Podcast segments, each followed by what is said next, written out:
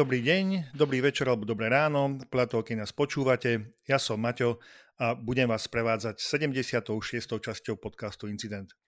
Tento podcast podporili Checkpoint, Secure Everything, kybernetická bezpečnosť pre digitálne transformovaný svet v spolupráci so spoločnosťou Asbis Success Story Focus.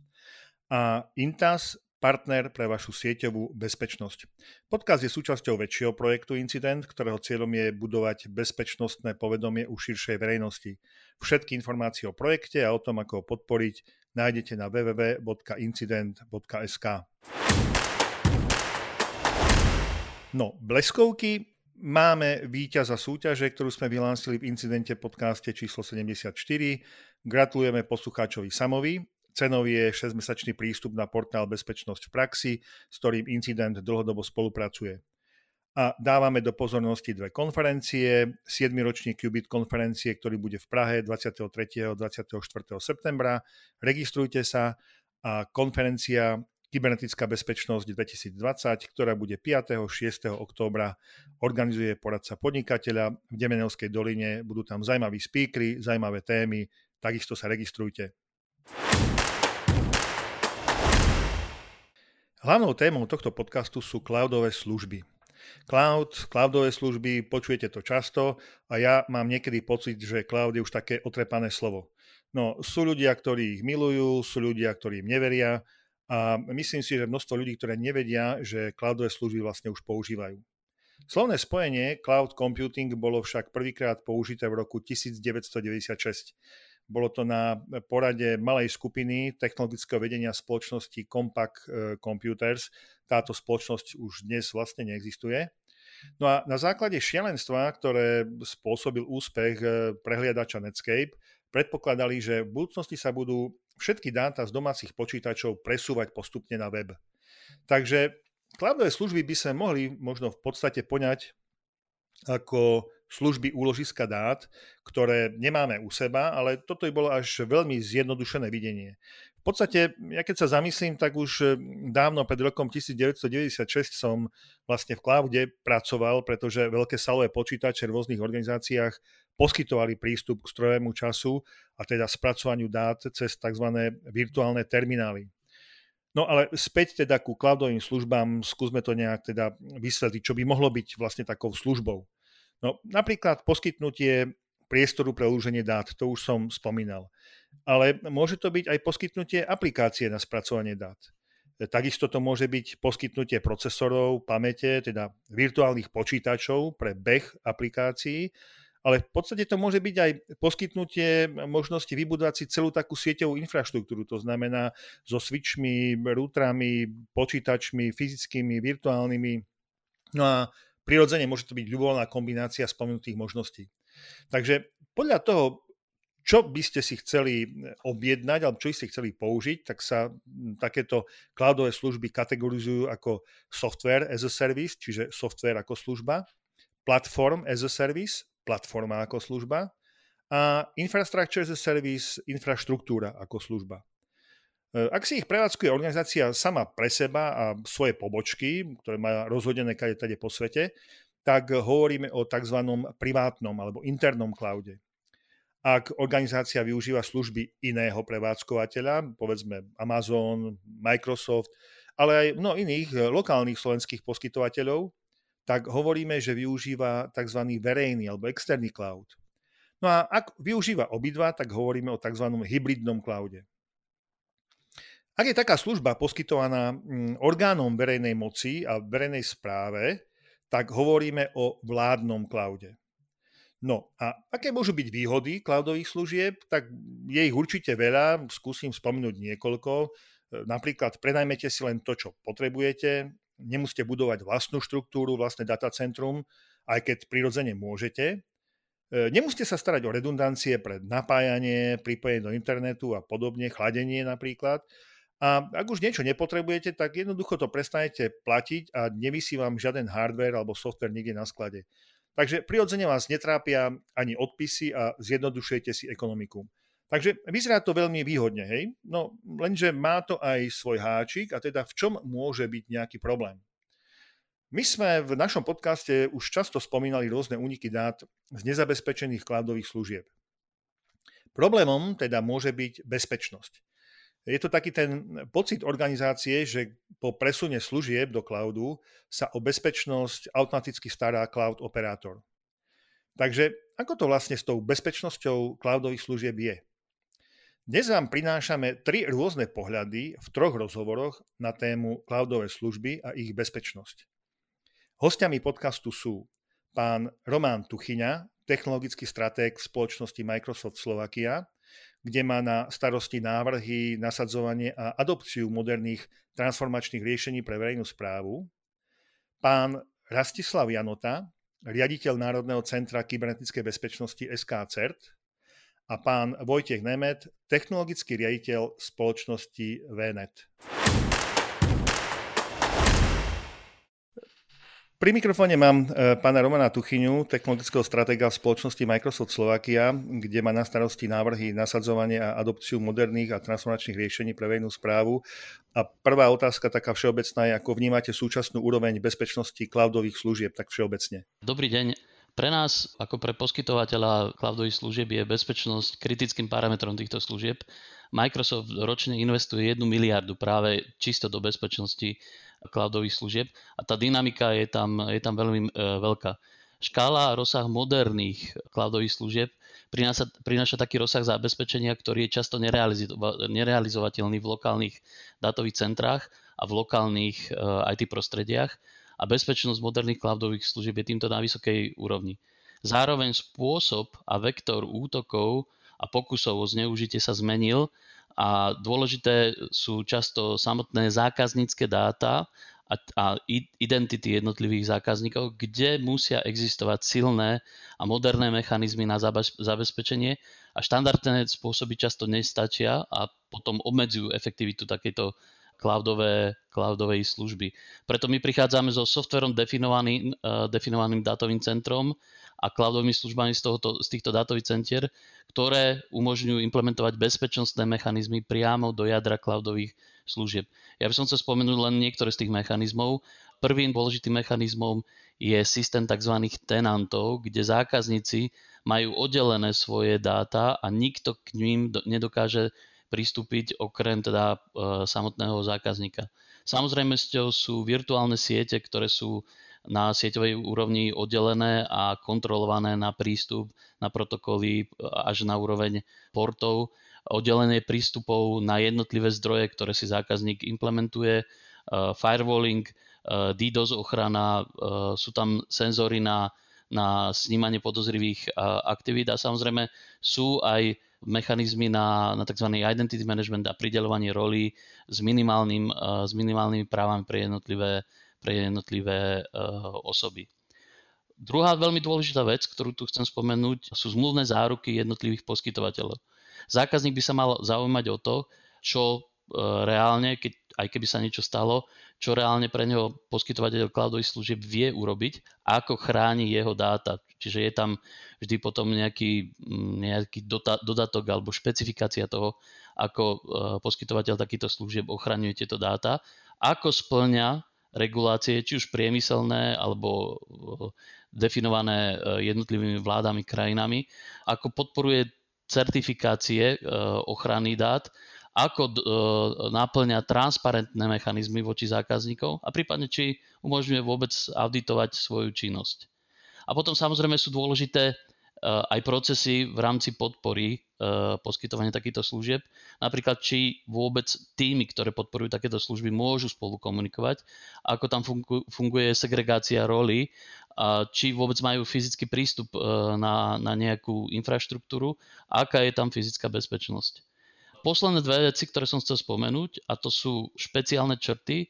Moderné cloudové služby zapájajú do bezpečnosti aj umelú inteligenciu a machine learning, čím dokážu predísť tzv. zero day uh, ohrozeniam a, a, a útokom, čo štandardné heuristické mechanizmy ťažko, ťažko detekujú.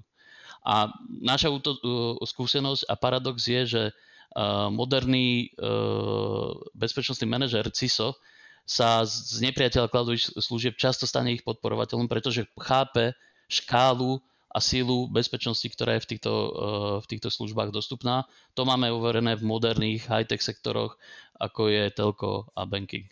Takže snáď toto je odpoveď na, na, na, na otázku. Myslím, že dosť vyčerpávajúca. Ja som si tam našiel pár otázok, ktorými sa budem neskôr e, určite zaoberať. Minimálne machine learning a e, umelá inteligencia v cloudových riešeniach. Odpovedali ste možno vyčerpávajúco, ale predsa mám takú otázku, e, či sa dá nejak rozlišiť riadenie bezpečnosti u všeobecného cloud service prevádzkovateľa od prevádzkovateľa vládneho cloudu? Samozrejme, to je špecifický prípad.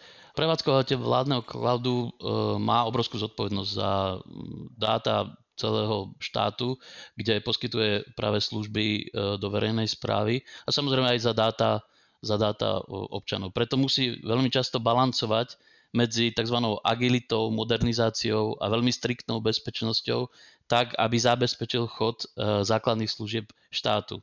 My tu často hovoríme o tzv. koncepte hybridného cloudu, kde prevádzkovateľ vládneho cloudu starostlivo klasifikuje služby a údaje, ktoré spracovávajú a samozrejme identifikuje tzv. kritickú infraštruktúru, kde potrebuje aj v čase prípadnej nejakej krízy a krízového riadenia tzv. dátovú suverenitu a musí mať dáta a tie služby za každých okolností dostupné prechod celej krajiny.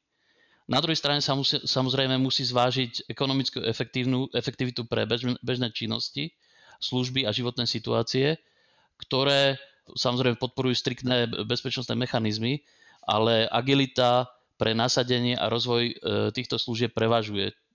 To oceňujeme aj ako, ako občania, keď e, máme životné situácie a elektronické služby štátu naozaj fungujú a sú jednoduché pre pochopenie bežného, bežného človeka. E, čo som chcel zmieniť ešte, je jedna dôležitá kategória a to sú inovácie. O tých sa často bavíme, zatiaľ ich až tak nie je veľmi rozoznať, ale hovoríme o umelej inteligencii, napríklad blockchain a moderných analytických platformách. My sa domnievame, že toto je v, veľmi ťažké implementovať v klasickom vládnom cloude a teda pre prevádzkovateľa vládneho cloudu je tu obrovská výzva, kde musí zvážovať, ako takéto, takéto inovačné aktivity implementovať a samozrejme ako ich podporovať bezpečnostnými mechanizmami a riadením vlastne e, prístupu pre takéto inovatívne platformy. S čím sme sa stretli ešte a čo je, čo je dôležité, je e, zvážiť pri poskytovateľovi vládneho cloudu tzv. exit scenáre. Ak by e, v prípade toho hybridného cloudu nastala nejaká kríza a prišlo k nejakému krízovému riadeniu, tak pri tých službách, ktoré by boli vo verejných cloudových službách by štát a samozrejme poskytovateľ vládneho cloudu mohol zvážovať presun, urychlený presun dát naspäť k sebe do, do vlastných dátových centier a preto musí mať vypracované takéto exit scenáre. Tým som, týmto som chcel len zachytiť špecifika a rozdiely medzi, medzi prevádzkovateľom vládneho cloudu a prevádzkovateľmi štandardných štandardných uh, cloudových, cloudových služieb.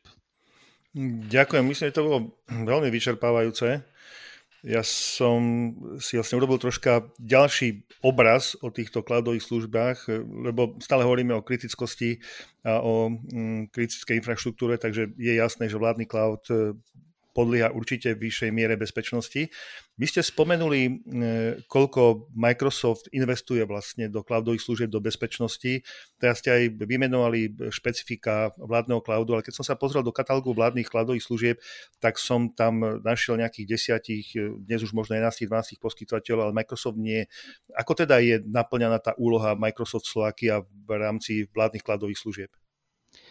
My sme si starostlivo naštudovali to metodické usmernenie, ktoré je e, ku akreditácii e, cloudových služieb do, do katalógu vládneho cloudu Slovenskej republiky.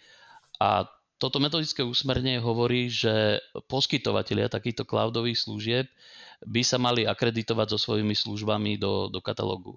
My sme v roli prevádzkovateľa tej služby a náš obchodný model je nepriamy, čiže obchodujeme cez našich partnerov. V tomto prípade naši partneri sú poskytovateľia týchto služieb a oni sa akreditujú do, do katalógu vládneho cloudu so svojimi službami. Sú tam aj uvedení niektorí, ktorí sú už akreditovaní na tú najnižšiu úroveň U1. Naviac my s našimi právnikmi diskutujeme možnosť, či teda z nejakých dôvodov zjednodušenej akreditácie by sme sa vedeli aj ako, ako prevádzkovateľ týchto služieb akreditovať do vládneho cloudu, ale to by som nechcel predbiehať, či takáto možnosť bude alebo nebude. Zatiaľ sa tam akreditujú naši, naši partnery. Rozumiem. E, čo sa týka tej poslednej otázky, keďže Microsoft je vlastne americká spoločnosť a bol v roku 2018 prijatý tzv. Cloud Act, ktorý doplňa zákon o sprístupňovaní dát e, na serveroch, ktoré sú uložené nielen na pôde USA, ale aj na cudzej pôde. Je, môže nejak predstaviť nejaké riziko ten americký Cloud Act pre bezpečnosť uložených dát pre slovenské spoločnosti alebo pre občanov? Ja by som trošku uh, tu chcel uh, zdôrazniť, že my sme si z Cloud Actu, a špeciálne u nás, urobili taký trošku uh, mýtus, nechcem hovoriť, že strašiak, ale mýtus, kde ten Cloud Act a jeho hlavné zameranie je myslený ako platforma na výmenu údajov medzi rôznymi stranami. Áno, iniciovali ju Spojené štáty americké, ale očakávajú, že teraz ostatné krajiny alebo zo skupenia krajín, v našom prípade Európska únia, uh, prístupí na, na takúto dohodu s nejakými pravidlami. Tak ako bola Cloud Act vnímaný, tak e, naše pochopenie bolo, že išlo proti, ide proti článkom GDPR a, a vtedy, vtedy, tam, e, vtedy tam bol identifikovaný konflikt. Podľa nás zámer Cloud Actu je korektný a neznamená žiadne rozšírenie právomoci vyšetrovacích úradov zo Spojených štátov. E, je zameraný na identifikáciu a dohľadanie reálnych kriminálnikov Čiže toto sa nedieje samo od seba. Musí tam existovať, musí tam existovať nejaký legálny prípad, kauza, na, na základe čoho sa takéto niečo uh, môže uplatniť. A chcel by som podotknúť, nie je zameraný iniciálne voči žiadnym iným vládám, štátom a tzv. Uh, enterprise zákazníkom. A naviac sa musí uplatňovať v súlade s legálnym rámcom krajín, kde, sa, kde, kde je zvažovaný sa, sa uplatniť. Čiže ešte raz by som chcel zopakovať, treba Cloud vnímať ako platformu na výmenu údajov. My čakáme, ako formalizuje prístup ku, ku Cloud Actu Európska únia a podľa toho, podľa toho potom budeme uh, zvažovať, ako bude uh, implementovaný. Na záver chcem povedať dve dôležité veci. Samozrejme, ak zákazník nedôveruje poskytovateľov cloudových služieb, tak môže uplatniť všetky legálne a technické prostriedky, aby si svoje dáta ochránil. Tým myslím eh, špeciálne šifrovanie dát v kladových službách vlastnými kľúčmi. To znamená, reálne mm, sa ku tým dátam eh, poskytovateľ kladových služieb nedostane, čiže zákazník môže mať svoje šifrovacie kľúče u seba, len šifruje dáta, ktoré sa spracovávajú v cloudových službách. Naviac môže uplatniť aj legálne postupy, entity, eh, datacentier, ktoré sú v Európskej únii, sú zvyčajne európske. Na nich platí európsky legálny rámec, čiže môže zvažovať aj, aj, aj tieto veci a, a uplatňovať naozaj mechanizmy tzv. zero trust proti poskytovateľov kladových služieb.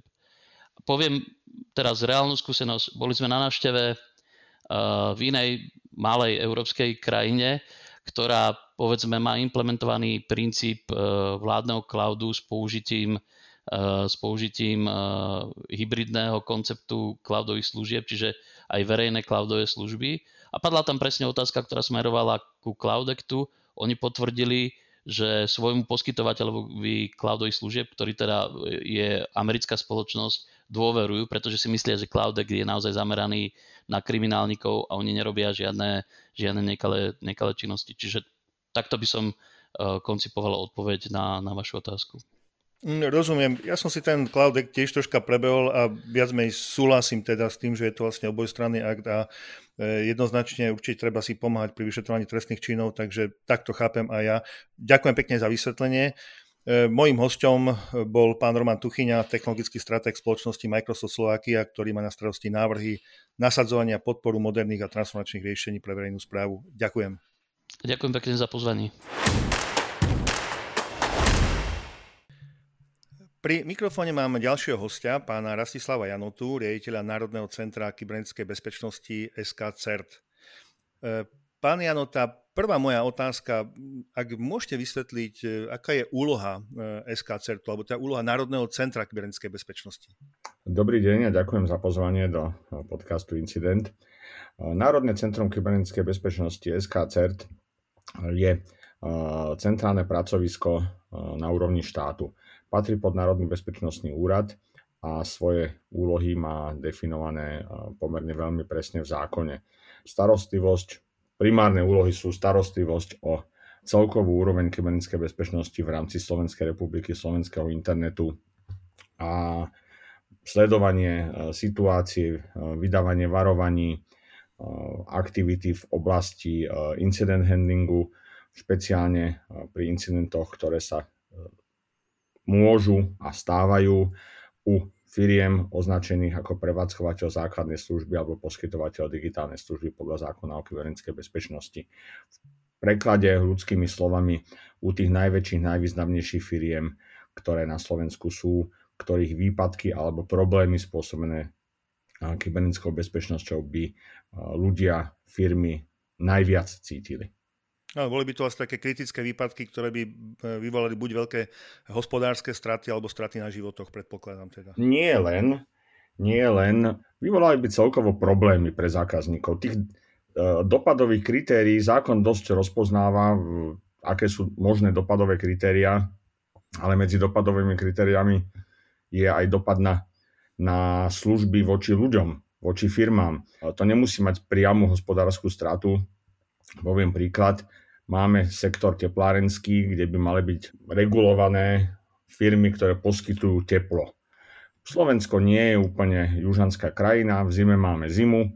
Zoberme si takú Petržálku napríklad v Bratislave, kde teplárenská firma hlavná, neviem presne ako sa volá, poskytuje teplo prakticky celej Petržálke s výnimkou pár domov. Výsledný efekt je, že sa rozprávame možno o 100-150 tisíc občanoch závislých eh, s teplom, teplovodou a kúrením na jednej firme. To znamená, výpadok takejto spoločnosti v zime pocíti ad jedna veľmi veľa ľudí, a dva, to sú ľudia, ktorí nemajú alternatívu na teplo. To znamená, v takejto situácii čo môžu spraviť? Všetci vyrazia do obchodov, začnú nakupovať elektrické radiátory a tieto naraz zapoja do elektriky, aby si mohli trochu kúriť. Čo to spraví s elektrickou rozvodnou sieťou, vôbec nebudem hovoriť. A tak ďalej. Proste tie problémy sa môžu reťaziť. Takže aj to je typ e, dopadov kybernetickej bezpečnosti, respektíve problémov v oblasti kybernetickej bezpečnosti. Myslím, že to bol taký ukážkový príklad, veľmi zrozumiteľný, čo sa môže stať a aké dopady to môže mať a ďalšie následky, konsekvencie výpadku povedzme dodávateľa tepla na povedzme dodávky elektriny. E, ja by som sa chcel spýtať, my sme sa dohodli, sa budeme baviť o cloudových službách, ale ešte veľmi som rád, keby ste vedeli vysvetliť tá skratka CERT, e, ako vznikla, prečo sa používa. No úplne na začiatok skratky CIRT, CERT a, asi 8 ďalších sú generické označenia pracovísk. V princípe nie je medzi nimi významný rozdiel, možno s jednou výnimkou, práve skratka CERT je registrovaná ochranná známka americkej univerzity Carnegie Mellon, ktorá poskytuje práva využiť túto skratku len e, veľmi úzkej množine e, pracovísk, ktoré preukážu vysokú kvalitu, odbornosť a sú to typicky alebo e, hlavné štátne pracoviská, alebo sú to pracoviska vybraných veľkých korporácií. Proste pri skratke CERT sa nestretnete s malým pracoviskom alebo pracoviskom bežnej firmy, firmičky. Inak je to ale v princípe jedno, CIRT, CERT znamená presne to isté. Generický názov pracoviska. Ak chceme označiť pracovisko špecificky, tak ten názov musí ešte obsahovať nejaké ďalšie rozlíšenie. V našom prípade je to SK CERT, ale takisto poznáte napríklad pracovisko CIRT SK, čo je vládna jednotka bola kedy na úrade podpredsedu vlády, dneska na novom ministerstve. Áno. Pre, ja nepamätám si celý ten názov, MIRI je skratka. Áno, ministerstvo, myslím, investícií a, a regionálne, ešte, ešte, regionálne, regionálne rozvoja. Áno, áno. Áno, áno, áno. Poďme cloudovým, ku cloudovým e, službám. Je to taký boom, dal by sa povedať, dokonca buzzword. Ako vy vnímate súčasnú úroveň bezpečnosti cloudových služieb, to poskytovanie tých cloudových služieb? Kde sú možno nejaké chyby alebo kde, kde je nejaký ten pozitívny pohľad v tých službách? Hneď na úvod by som začal tým, že ja som není veľkým fandom cloudových služieb, ale rozumiem tomu ekonomickému rozmeru Bezpečnostne teda nie som veľkým fandom, ekonomicky cloudové služby majú svoj význam a je to trend, ktorý sa asi zastaviť nedá. Takže moja snaha, moja prozba na všetkých je, robme to dobre, robme to bezpečne. Pri prechode na cloud skúsme neznižovať, alebo teda radšej zvyšovať mieru bezpečnosti našich služieb cloud tým, že to je buzzword, eh, ľudia si ľudia to nechápu ako len ďalšiu formu outsourcingu. Chápu to ako niečo úplne iné, nejakú úplne inú kvalitu a to není asi úplne pravda. Myslíte si, že ľudia robia chyby na svojej strane, to znamená, že administratóri tých služieb, tých spoločností to zle konfigurujú, alebo tá podpora tých eh, cloud prevádzkovateľov nie je taká, aká by mala byť. Je to možno prípad od prípadu, ale kde vy vidíte ten problém? Tak ja by som nechcel hneď začať kritikou cloudových poskytovateľov. Firmy, ktoré poskytujú cloud, v princípe poskytujú to, čo zákazníci očakávajú. Čiže ak zákazníci neočakávajú vysokú bezpečnosť, prečo by sa tomu veľmi venovali? Ja viem, že to je taký zlý, zlá veta, ale to, tak funguje trh. Môj problém je trochu inde. Predstavme si situáciu, že máte firmu, ktorá má majiteľa jedného človeka a konateľa druhého človeka. Nezávisle na sebe firma má problém, e, veľký problém, lebo ich cloudové služby kompletne zlyhali, či už bezpečnostne prevádzkovo, není podstatné pre túto debatu. Príde majiteľ, ktorý ako majiteľ firmy utrpel veľké straty a spýta sa toho konateľa, kto za to môže? Hej? Kto e, to mal zabezpečiť podľa teba, milý konateľ? A odpoveď konateľa bude, no za to môže náš dodávateľ. Myslíte si, že to je dobrý postup? Uh-huh. Áno, je to celkom zaujímavý pohľad toto, e, nájsť toho zodpovedného človeka, ktorý vlastne mal niečo zabezpečiť, áno. No, ako ja mám v tom dosť jasno. Za funkčnosť firmy je zodpovedné vedenie danej firmy. Zodpovednosť je neprenosná. Hej. Preto sa vlastne tvoria bezpečnostné politiky, súhlasím. No, áno. A toto je princíp problémov, alebo veľká časť problémov, s ktorou sa stretávame, že nám ľudia hovoria, no však za to zodpovedá niekto tretí. Hovorím, jak môže zodpovedať niekto tretí za váš biznis? Tomuto nerozumiem. Vy ako šéfovia firmy zodpovedáte majiteľom. To je OK. Majiteľ to preniesol na šéfo, šéfa firmy, alebo šéfov, alebo a tak ďalej. Ale von z firmy to preniesť neviete. Áno, môžete mať zmluvy, kde sú nejaké zodpovednosti a za to sú nejaké penále. Ale na konci dňa zodpovedné vedenie firmy. Žiadne ukazovanie na tretiu stranu nefunguje to proste sme mohli robiť, keď sme mali 10 rokov a ukazovať na sestričku alebo na bračeka, ale teraz to už nefunguje. Ak to niekto robí, tak to Áno, myslím, že tam práve chýba tá, tá otázka a ten začiatok eh, business impact analýzy, ale to by sme vlastne odbočili troška od tých kladových vecí. Plne s tým súhlasím. Poďme ku cloudom ešte. Chcem sa spýtať, sú poskytovateľe alebo prevádzkovateľe rôznych cloudov, ale takisto prevádzkovateľ vládneho cloudu. Je ich niekoľko, dokonca v zozname sú uvedené. Dnes je ich, myslím, že 11 alebo 12 v tom zozname. Myslíte si, že nejak sa odlišuje prevádzkovateľ vládneho cloudu od e, prevádzkovateľa takého bežného cloudu, čo sa týka bezpečnosti? Ja by som nerad e, robil delenie medzi vládnym cloudom a takým cloudom a onakým cloudom.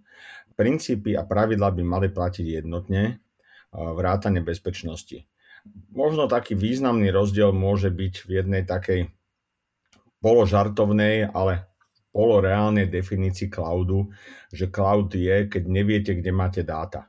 No, pevne dúfam, že v prípade vládneho cloudu táto definícia nie úplne platí a preto ja som tiež taký opatrný so slovom cloud. Pre mňa vládny cloud je len nejaká forma centralizácie a centrálneho outsourcingu na, na jedno miesto v rámci, v rámci štátnej informatiky. Cloud to nie je. Ale to je len hranie so slovičkami aj keď si kúpim služby od slovenských poskytovateľov cloudových riešení, tak na konci dňa presne viem a oni sa tým aj chvália, že ich servere sú v tomto datovom centre alebo inom datovom centre.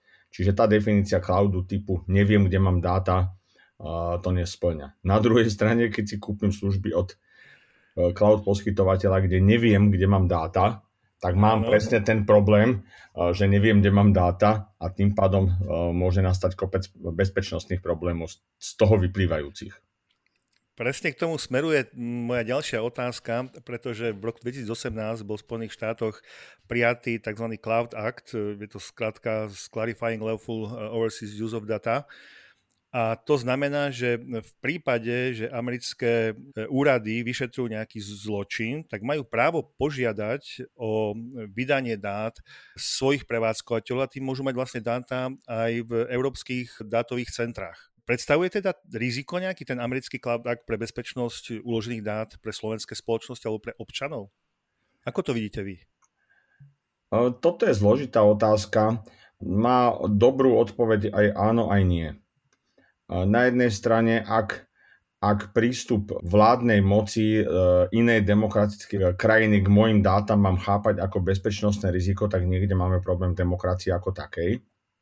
Na druhej strane stav, že, že a to Spojené štáty dosť majú radi, že robia zákony, ktorých presah, ktoré sa snažia, aby, aby mali presah za hranicou ich územia, len na základe toho, že firma teda je, je registrovaná na ich území, ale keď poskyta, robí operácie v zahraničí, tak tiež spadá pod zákony Spojených štátov, čo nie je optimálny model.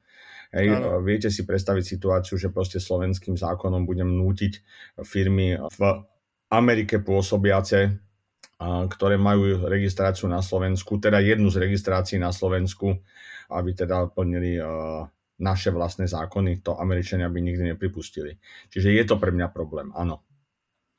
E, ja som to dokonca možno pochopil aj tak, čo ste, keď ste povedali, že e, ak neviete, kde máte svoje dáta, pretože ak sa bavíme možno o amerických spoločnostiach, ako je Microsoft, Amazon, Trebars, tak tie, tie majú naozaj svoje dátové centra roztrúsené po celom svete a aj keď e, myslím, že tvrdia, že povedzme pre Európu aj v zmysle GDPR by mali tieto dáta zostávať v Európe a nemali sa prenášať. E, ako to vnímate vy? Je to naozaj tak, alebo toto je tiež ten problém? Takto, toto nikto nevie overiť. Takže ja vám neviem povedať, kde tie dáta naozaj sú. E, ten princíp, ktorý teda oni tvrdia, že, že funguje, je, že kým dáta zostávajú na území Európy, tak sú pod, pod legislatívou Európskej únie a platia na nich všetky ochrany tak ako v Európskej únii. No ale hneď vidíme Cloud Act, čo je zákon, ktorý presne toto tvrdenie porušuje.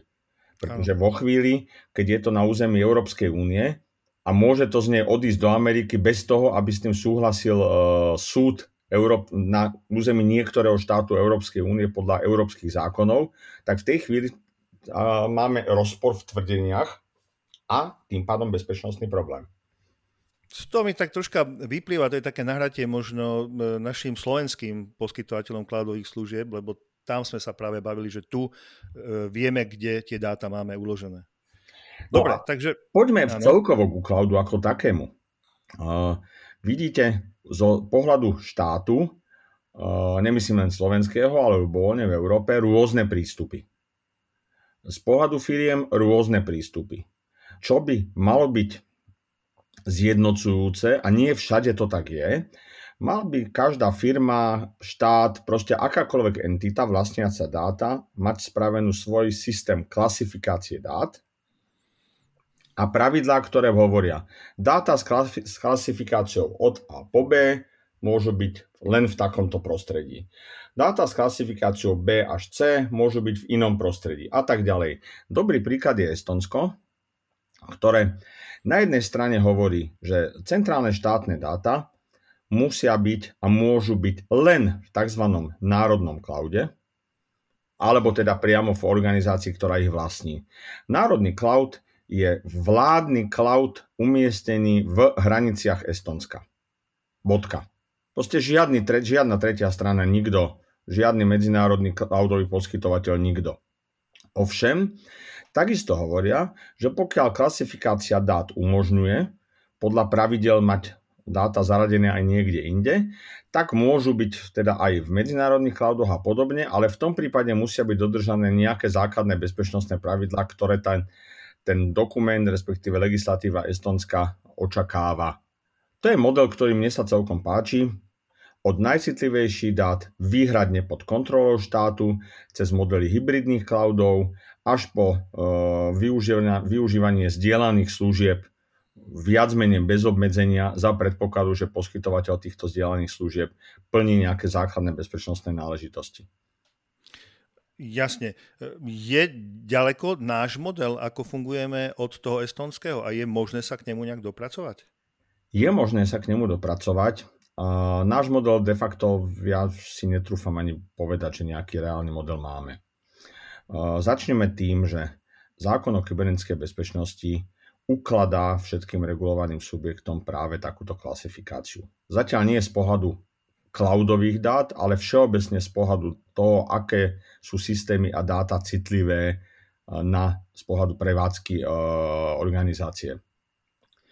Podľa skúseností momentálne, ktoré z trhu mám, by som povedal, že veľká väčšina firiem, ktoré podľa zákona takúto klasifikáciu robiť majú, ju zatiaľ nerobia. Ale veľa z nich už ten cloud používa, čím pádom už porušia základný, základný princíp bezpečnosti a to, že najprv klasifikácia a potom podľa nej sa správam. Štát má dnes pod reguláciou asi 1500 štát. Štát uh, v tomto bode znamená aj uh, vládna časť, uh, štátna správa, aj samozpráva. Dokopy uh-huh, má áno. asi 1500 subjektov pod reguláciou. Ja vám viem pomerne s istotou povedať, že z tých 1500 subjektov takúto klasifikáciu reálne spravilo tak 50. Môj súkromný pohľad. A to som hodne veľký optimista. Súhlasím, veď 1. marca pribudlo obrovské množstvo mestských častí obcí, ktoré boli vlastne priamo zaradené medzi prevádzkovateľov základnej služby neverím, že tam tá klasifikácia je. Uh, tí, tie subjekty, ktoré boli zapísané k 1. marcu, áno, máte pravdu, pribudlo pomerne veľa subjektov, uh, hlavne v kategórii subjektov, ktoré sa mali nahlásiť uh, podľa zákona k koncu októbra roku 2018 a nevykonali to, tak boli zapísané teraz. Ale už OK, boli zapísané teraz, čiže dátum je 1. marec 2020, majú 6 mesiacov na e, splnenie náležitosti, to znamená, toto sú subjekty, u ktorých napríklad tá dátová klasifikácia zatiaľ nemusela byť vykonaná, ale spolu s celkovou prípravou e, organizácie na fungovanie v režime bezpečnostnom e, majú 6 mesiacov, čiže od marca do, poďme počítať, september, oktober. Septembra, áno, áno. No. Som zvedavý, ako to naplňa, lebo podľa môjho názoru, keďže to je verejná správa, tam keď sa e, nájdú nejaké e, dôvody na riešenie, akým sa vykonajú vlastne e, všetky obstarávania, ktoré s tým súvisia vo verejnej správe, tak som troška skeptický, či vzhľadom na tieto okolnosti budú schopní naplniť všetky tie požiadavky zákona. Na jednej strane máte pravdu, na druhej strane Implementácia zákona o kybernetickej bezpečnosti je v prvom rade implementácia pravidiel, smerníc, bezpečnostných politík, systému, systému vzdelávania a poučenia zamestnancov o tom, ako sa bezpečne správať a podobne. Nie je to o investíciách. Keď niekto príde a povie, no ne, nemám to spravené, lebo ešte mi ne, nezbehlo obstarávanie a v princípe ale nepohol prstom, okrem možno začiatku obstarávania, tak, tak nespravil nič. Bezpečnosť je možno zo 70% procesy, e, vzdelávanie, e, pravidlá a možno 30% je technická stránka, ale aj v rámci technickej stránky to nie je o investíciách a nákupoch. Keď niekto príde a povie, tak vy, vy obci, stretávame sa s tým, že príde firma do obce a povie, no viete, máte tu na podľa zákona milión povinností, vymenuje veľa ne, často nezmyslov, ale keď si to u nás kúpite za 100 tisíc eur, tak to všetko máte splnené. No tak to není. Ľudia sa celkom nechápu a pletú si to s nejakými inými uh, situáciami, kde, kde keď dojde audit, tak kontroluje, či vo firme sú papiere. Audit o kybernetickej bezpečnosti kontroluje, či sa firma správa bezpečne podľa pravidiel, ktoré má. Čiže samotná existencia pravidiel je stále nedostatočný dôvod na to, aby firma prešla tým auditom, ak ich nemá implementované. A tu som nepovedal ani slovo o investíciách. Je to fakt ano, o tom, že tá firma sa má správať bezpečne, nie nakupovať milión vecí. Ja súhlasne prikyvujem, nie je to vidno, tak preto to nahlas že súhlasne prikyvujem pri mikrofóne. E, som veľmi rád, že ste to takto povedali, lebo ja sa tiež stretávam práve s týmito pohľadmi, e, ktoré sa zamieňajú ako za investície a samotné procesy nie sú dotiahnuté, bezpečnostné procesy nie sú dotiahnuté. Ja vám dám možno ešte jeden príklad. Pamätáte sa, keď GDPR proste došlo, hej? GDPR je pomerne slušná právničina, nie len, ale pomerne slušná právničina. Áno. A vyrojilo sa kvantum firiem a, a právnickí kancelári, ktoré predávali GDPR dokumenty za 100 eur a za 150 eur a podobné. Proste firma si kúpila za 150 eur balík papierov, ktoré sa odložili do skrine a tým to skončilo.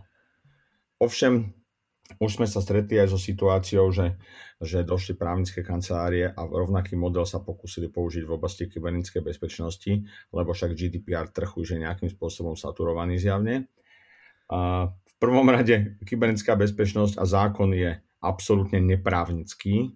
To znamená, tam, tam e, právnici nemajú vôbec čo hľadať, že vôbec nula. A po druhé, e, firmy naozaj nerozumejú takej drobnosti, že to, o čom sa rozprávame napríklad je, aby ich zamestnanci pravidelne im niekto vysvetlil, že neklikajte na blbosti v mailoch, overujte si veci.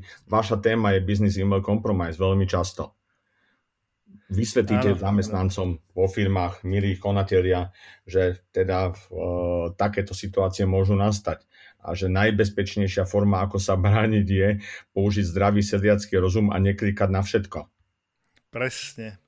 Ja som veľmi rád, že ste to takto vysvetlili, pretože ja som sa naozaj tiež stretával pri riešení GDPR práve s týmito postupmi, že nech sa páči, tuto je balíček za stovku, 150, kto dá lacnejšie a tak ďalej. A tá primárna vec, tie procesy, mm, ja som sa dlhé roky dozadu stretol práve aj s riešením ISO 9000 podobným spôsobom, že nie máme procesy, tak ich popíšme, ale napíšme si niečo, aby sme mali papier. A toto je práve to, to zlé na tom, na tom celom. To je, to je zlý prístup. Toto vidím ako zlý prístup. Absolutný súhlas. Pán Janota, vám veľmi pekne ďakujem. Ehm, mojím hostom bol pán Rastislav Janota, riaditeľ Národného centra kybernetickej bezpečnosti SK CERT. Ďakujem veľmi pekne a dovidenia, do počutia. Dúfam, že sa budeme počuť ešte v ďalšom podcaste. Dúfam. Pri mikrofóne mám ďalšieho hostia, pána Vojtecha Nemeta, technologického riaditeľa spoločnosti VNet. Spoločnosť Venet je poskytovateľom cloudových služieb a je zároveň aj vládnym cloudom. Keďže sa s pánom Nemetom poznám už dlhšie, tak zvolím troška osobnejší prístup. Vojto, ako začína tvoj deň a ako ty, ako technologický riaditeľ poskytovateľa cloudových služieb, vnímáš súčasnú úroveň bezpečnosti cloudových služieb tak vo všeobecnej rovine? Takže dneska, keď to nahrávame, som mal tú milú povinnosť ísť s mojou cerkou po vysvedčenie. A ja mám taký trošička pocit, e, že vlastne ten cloud už nie je taký buzzword, ale práve je to stále také dieťa a trpí, trpí aj tými neduhmi toho dieťaťa. Trošička to vlastne vysvetlím, lebo s každou novou inováciou najprv prevláda nejaký ten strach nepoznaného. Tak tomu bolo aj v prípade príchodu cloudu. Ja si pamätám, že vo všetkých prieskumoch na prvom mieste vedla obava ohľadne bezpečnosti takéhoto riešenia. Ale ako tomu už býva zvykom u ľudí, keď si, keď si zvyknú na niečo nové, čo im zjednoduší život, majú takú tendenciu na tieto obavy rýchlo zabúdať. A bohužiaľ mám ten pocit, že toto pravidlo sa potvrdzuje aj v prípade týchto cloudových služieb. A teraz vlastne prechádzame od IASu cez PAS k SASu a mám ten pocit, že tí ľudia si zvykli na tú jednoduchosť a už sa nezamýšľajú nad tou bezpečnosťou. A toto je, toto je vlastne problém. Budem sa tomu venovať v ďalších otázkach určite, kde to podrobnejšie budeme rozoberať. Takže takto by som na úvod toto zhrnul.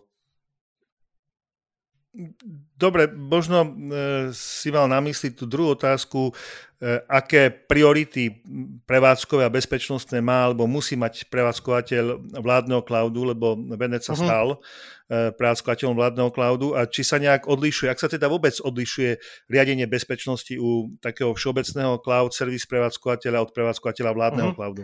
A presne k tomuto som, k tomuto som smeroval, že pri vládnom cloude, cloude to platí, hádam, dvojnásobne. Čo som chcel vlastne povedať už v úvode, respektíve naznačil som, mnohí si stále milne domnievajú, že bezpečnosť je stále len o zakúpení nejakej hardverovej alebo v dnešnej dobe škatulky, ako je VAVko alebo UTM. Ale v realite ide o zaistenie triády atribútov bezpečnosti, dostupnosti a dôvernosti. Ja viem, že to, hra, mm-hmm. že to znie ako obohratá platňa, ale, ale presne, keď sa rozprávaš s tými ľuďmi, stále máš ten pocit, že oni tú bezpečnosť vidia ako, ako nejaká, že si zakúpia nejakú škatulku. A to je problém. Lebo ono je to vlastne o procesoch a zabezpečenie treba riešiť ozaj komplexne na všetkých úrovniach ISO osy modelu. Od fyzického zabezpečenia perimetra dátového centra až po citlivé nastavenie tých jednotlivých procesov vnútri organizácie. Keďže aj tu platí, že najslabším článkom, na ktorý sa, na ktorý sa najlepšie útočí, je práve ten, ten jednotlivec, tá ľudská persona. Preto sú nevyhnutnosťou certifikácie, audity a, a aj dohľad na takouto organizáciou. A z toho vlastne a, a z tej úrovne vyplýva aj tá úroveň tej certifikácie tej spoločnosti. No, presne si treba uvedomiť, že to nie je vlastne len naozaj o nejakej hardwareovej škatulke. Čiže keď sa vrátim vlastne k tej bezpečnosti, k tej otázke, e, ty si viac menej presne pomenoval pri tých prevádzkových e, riešeniach, tie prevádzkové bezpečnostné pravidlá. To znamená, že určite takéto prevádzkové centrum má, ja neviem, E, sekundárne, terciálne prívody elektriny, chladenie a tak ďalej je postavené na bezpečnom mieste, prístupy sú kontrolované. Čiže z tohto pohľadu je prevádzka bezpečná. Keď poskytneš tomu zákazníkovi vlastne to cloudové riešenie, povedzme servis ako službu Trebars, tak e, tá bezpečnosť tej služby je z pohľadu prevádzkovateľa na nejakej úrovni, povedzme, že jedničkovej. E, z pohľadu toho zákazníka je nejaké očakávanie, ale zrejme zákazník niečo mal urobiť, aby tá bezpečnosť bola naozaj taká, ako, ako si myslí. Áno, áno, práve, práve toto je ten komplexný, komplexný e, pohľad na to, že je to celá, celá vlastne táto, táto matica tejto bezpečnosti, dostupnosti a dôvernosti. A problémom je to, že keď to v nejakej tejto oblasti padne na nižšiu úroveň, tak jednoducho tá certifikácia musí tiež padnúť na nižšiu úroveň. A, a to je vlastne mm-hmm. o tom, čo som hovoril, že, že tá, tá bezpečnosť veľakrát zlyháva práve na tých jednotlivcoch a nenastavených procesoch. Jasne. E, mám ešte takú tretiu otázku. V roku 2018 bol e, prijatý tzv. Cloud Act, e, skratka Clarifying Lawful Overseas Use of Data Act v Spojených štátoch a ten vlastne doplňuje starší zákon z roku 1986, Communication Act a umožňuje vlastne federálnym orgánom činným v trestnom konaní prinútiť americké technologické spoločnosti, aby sprístupnili dáta, ktoré sú uložené na serveroch bez ohľadu na to, či sú uložené tie údaje v Spojených Spojených štátov alebo na cudzej pôde. E, tieto právomoci sa vzťahujú na všetky významné americké kladové spoločnosti, takže tak e, prirodzene vzniká otázka, aké riziko môže predstavovať americký Cloud Act pre bezpečnosť uložených dát pre slovenské spoločnosti, ale aj pre občanov využívajúcich služby takýchto cloudových spoločností. Toto je práve naozaj asi tá v súčasnosti najzaujímavejšia, najzaujímavejšia téma, keďže Cloud Act je pre mňa naozaj exemplárnym príkladom prečo by bolo chybou preniesť e, dôverné alebo tajné dáta nielen orgánov verejnej moci za hranice, čiže mimo jurisdikcie danej krajiny. Zoberme si, že žijeme v informačnej spoločnosti, čo je najcenejšou komoditou? Najcenejšou komoditou sú v súčasnosti informácie. A z môjho pohľadu neobstojí ani argument o využití šifrovacích alebo hešovacích algoritmov na zabezpečenie týchto dát. Každý takýto algoritmus bude raz ak už nebol prekonaný A toto je len otázka času. Na, na, na druhej strane nás čaká kvantová revolúcia z pohľadu kryptoanalýzy. A pozrime sa na dáta šifrované napríklad 90. rokov a využiteľnosť týchto dát v súčasnosti, ak ich dešifruješ. Budú snať vaše osobné dáta alebo zdravotné záznamy rozšifrované napríklad o 10 rokov menej. A tu ide práve o tú využiteľnosť alebo zneužiteľnosť v čase, dát v čase. Zoberme si, zoberme si také známe prípady práve z komerčného sveta.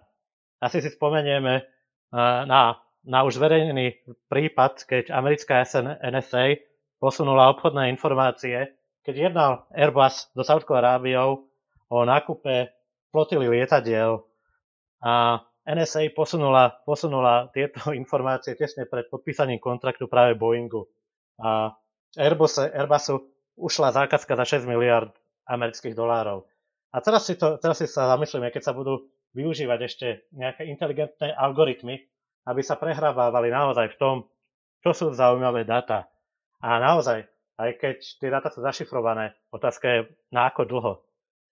Preto je, to, preto je toto pre mňa veľmi dôležitá otázka. A pre mňa je to otázkou suverenity štátu. Lebo ak nemáme tieto dáta, nad jurisdikciou, pod svojou jurisdikciou na svojom území, tak máme tie dáta pod kontrolou. A ešte, ešte keď sa načriem na takéto bilaterálne dohody, tak uh, je to jednostranný akt e, zo strany Spojených štátov amerických. Zoberme si napríklad, že je to už len v rozpore e, s GDPR. Konkrétne článok s článkom 48, ktorý, ktorý hovorí jasne, že príkaz zahraničného súdu ako taký nestačí na zákonný prenos údajov práve podľa GDPR. Takže toto je, toto je naozaj, naozaj to, čo prikladá na váhe tým argumentom, prečo tie dáta nevyviažať mimo územia štátu. Už som to možno... Vlastne si odpovedal takú podotázku, Áno, som odpovedal asi na takú podotázku, ktorú som chcel položiť, že vlastne a čo GDPR, lebo aj to presne hovorí e, o ochrane osobných údajov a na to sa určite teda vzťahuje. Tu sa minimálne tento e, zákon alebo tento Cloud Act e, bije. Mne tak z toho vychádza, ty si to medzi riadkami aj povedal, že vlastne tento Cloud Act tak troška nahráva vám, poskytovateľom služieb vládneho cloudu. Áno, určite. A treba si uvedomiť, že nie sú to len služby vládneho cloudu. A, lebo ako som už, ako som už naznačil, jednoducho, keď budeme mať veľký súbor informácií, AI, algoritmy sú stále lepšie a budú lepšími. Čaká nás uh, kvantový skok uh, v kryptografii. Tak aký to bude mať dôsledok pre nejaké dáta aj komerčných subjektov, ktoré budú uložené mimo danej krajiny? Preto je to pre mňa má to logiku, áno. áno. Akože... Dobre, e, ja ti veľmi pekne ďakujem za rozhovor e, k tým trom otázkam a ich podotázkam. Ja verím, že sa ešte pri rozhovore o cloudových službách stretneme. Ďakujem, Vojto. Za maličko. No a úsmev na záver. E, už ste možno hľadali nejakých odborníkov alebo hľadáte odborníkov a technologických expertov, tak e, pozor na to, aké požiadavky zadávate v inzerátoch. Istá spoločnosť totiž nedávno hľadala odborníka, špecialistu na administráciu produktu CubeMeter. E, je to open source produkt pre tzv. automatizáciu nasadzovania aplikácií, No a podmienkou prijatia bolo minimálne 12-ročná prax s administráciou produktu CubeMeter. Problém však bol v tom, že produkt sa prvýkrát objavil až 7. júna 2014. Takže predpokladám, že pokiaľ inzerát neopravili, tak na vhodného kandidáta si budú musieť počkať ešte 6 rokov. No. To je na dnes všetko. Majte sa všetci bezpečne, posielajte nám svoje komentáre, postrehy a tešíme sa na vás pri 77. podcaste. Do počutia, priatelia.